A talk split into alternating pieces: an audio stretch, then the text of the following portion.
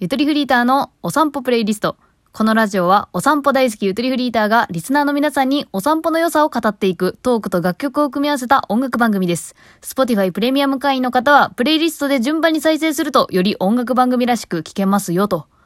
ぜひお散歩のお供に聞いていただけるような番組を目指して、えー、話してきておりましたが、皆さんどうでしょうか？もしかして部屋の中で聞いてました？いやいやいや、言った通り、お散歩しながら聞きましたよという方もいらっしゃるかもしれませんが、ありがとうございます。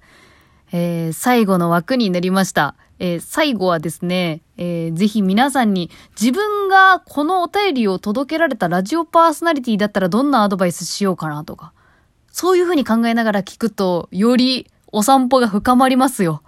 私はお散歩するたびに、えー、あ、お散歩、毎回ではないな。その、お便りがもしあったとしたら、それに対してどういう回答をするのが一番ベストかなっていうのを考えながら歩いたりすると、もう1時間半くらい歩いてたりするから。もしかしたら皆さんもよりはかどるかもしれない散歩が。ぜひ聞いていってください。えーお便りこちらです。えーラジオネーム、もう高校生さんからの恋のほうれん草です。えーそう、私のゆとりは笑ってバズりたいという番組では、リスナーの皆さんからね、恋の報告、連絡、相談をね、随時受付中なんですけども、今回、えーもうすぐ高校生になる中学3年生の男の子から相談のお便り来ました。ぜひね、皆さん聞いててください。えーゆとりさん、こんにちはおはようございますいつも受験勉強の合間に聞かせてもらっています今日は僕の失恋のことについて恥ずかしながら書かせてもらいます。えーこっから少々長めになります。皆さん、中学3年生のもう高校生くんのね、気持ちになりながらぜひ聞いててください。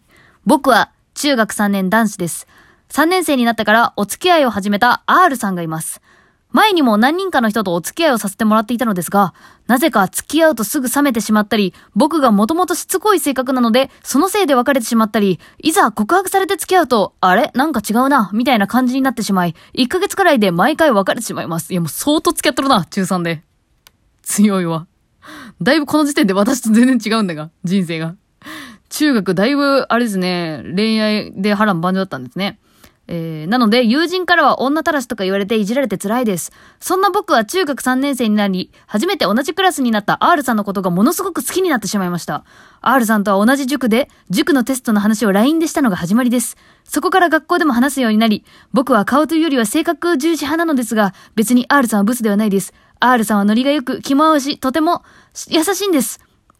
僕がテストで悪い点を取ったことを言うと、いつも電話をかけてきてくれたりして、本当に優しいんです。あと、声も好きです。えー加速してるね、思いが。そして僕は思い切って告白してみることにしました。初めての告白でしたが、R さんも告白されるのを待っていたらしく、6月頃から付き合い始めました。受験の季季節なのに、受験期なのに何してるんだと思うでしょうが、恋は盲目って言いますよね。本当に盲目でした。賢者モードになってるやん。お出かけに行くのはコロナのせいで映画ぐらいしか行きませんでしたが、毎日 LINE と電話をして R さんの志望校に全部合わせました。これ進路も一緒にしたってこと高校の志望校も全部合わせました。R さんは頭がかなり良く、そこそこの僕がギリギリ行けるところが第三志望ぐらいで驚きました。それでも R さんと同じ学校に行きたいので、夏休みの間はスマホを一切使わず勉強し続けました。10月頃には学、えー塾の帰り、週2でハグ、週1でキスなんかもするようになりました。はず、いや何言うとんねん、急に。こっちも恥ずかしかったわ。共感性周知。数えてるんだね。一週間に何回ハグして何回キスしたか数えてるやん。かわいいな。中学生やるか、やるかもな。私もやるわ、多分。何月何日にキスしたか覚えてたもん、当時。えー、あ、すいません。中学の時はすいません。そういう思い出ないです。高校、高校入ってからです。私に関しては。すいません。いぎりました。えですが、全部が幸せというわけでもありませんでした。R さんは付き合っていても、推しがいるらしく、その話を結構してくるんです。えー僕は嫉妬深い性格なので、推しの話をしているときはいつもイライラとムカムカが止まりません。また夏休みの成果で、数学が学年1位ぐらいの学力になり、え、すごいやんこの子。めっちゃすごいやん。そこそこだったのに学年1位になったの勉強した成果で。偉いなぁ。えー R さんは唯一数学が苦手なので教えるみたいなこともしていました。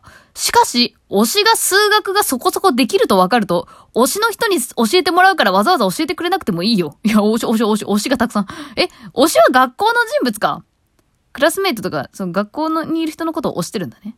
まあそういうことしそうやな、中学生やったら。推しって呼んじゃうんや。なんか私の感覚だとアイドルとかにしか推しって言わないと思ったけど。なるほど。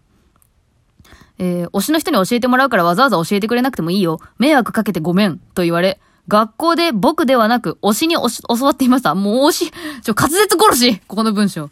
そして11月頃、受験勉強だからということで、一回別れてと言われました。僕はまだ全然好きで、R さんは勉強だから別れたわけで嫌いになったわけじゃないと言い聞かせ、それを承諾しました。辛いぞ。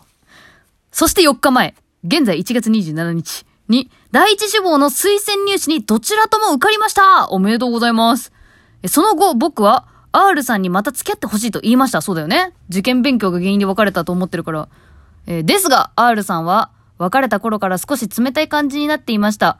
えー、そして僕の告白を拒みます。僕はしつこく理由を聞いていると、R さんは、元カノたちの気持ちが分かったわ、と LINE が来ました。ひでえつれおとといのことです。なんて返せばいいか分からず一日経ちました。好きになった方が負けって本当みたいですね。僕はまだ R さんのことが好きで、こんなに好きになったのは初めてです。これは振られたということなのでしょうかうん。今すごく焦っています。この後どうするべきかわかりません。助けてください。超失礼しました。助けてくださいやって。ちょっと、とりあえずお便りありがとうね。ね、たくさん、こんな超大作の文章で本当に受験勉強もお疲れ様です。お便りありがとうございます。ラジオネームもう高校生さんが助けてくださいと言われましたが。いや、これはさ、いや、まあ本当に、当事者じゃないし、その学校に通ってる生徒じゃないから、本当に的確なことを言えてるかどうか、本当に自信はないんだけど、本当あえてね、このラジオパーソナリティ、インターネットラジオ配信者とリスナーというこの関係性だから言えるっていうふうに思ってほしいんだけど、これはね、振られた。うん。振られたと思う。うん、思う。ほんで、でもね、私偉いなって思うのが、もう自分で薄々分かってるっていうところなんだよね。このもう高校生くんが自分自身で。僕はしつこい性格なのでとか、あと、その、なんていうの ?R さんは勉強だから、受験勉強するために別れたから僕のことを嫌いになったわけじゃないと言い聞かせって言ってんのね。僕は自分にそれを言い聞かせてました。言い聞かせるっていう時点で俯瞰できてんだよね、自分のことを。客観視できてるからすごく偉いなと思ってて。でもそれをまだ受け入れられないという状況ですごく今焦ってるんだと思う。一回落ち着こう。うん。だいぶ自分のこと分かってるんじゃないかなと思ったし。まあでもあれだね、その、この、この子のこれまでのなんていうの？その、生きてきた流れをいくと結構いろんな女の子と付き合ったり別れたりを繰り返してたっていうことだから、ちょっとまあ一回我に帰るタイミングが来たんじゃない？もしかしたら。1ヶ月くらいで別れちゃう恋愛もそろそろ最後にする、した方がいいんじゃない？っていう風な流れが来たんじゃないかな。ちょうどいいタイミングなんじゃない？まあなんか、まあ正直高校上がった時にその元カノがいるっていうのはすげえ気まずいとは思うけど、なんか大人になるタイミングが来たんじゃないですかね。いや、なかなか難しいけどね。うん。私がとりあえず、あの、今回この子にちょっと、まあ、なんだろうな、自分で立ち直るしかないから、なんとも言えないところあるんだけど、ちょっと曲を紹介してなんとか、なんか、何かの慰めになったらいいなと思って、あの、ご用意いたしました。ご用意しましたって言っても、プレイリストで組み合わせただけなんですけど、え藤井風さんの、さよならベイベという曲を紹介して、今回のこのお散歩プレイリストもちょっとまあお別れ、さよならベイベーっていうことになってしまうんですけど、えー、うまいこと全然言ってません、別に。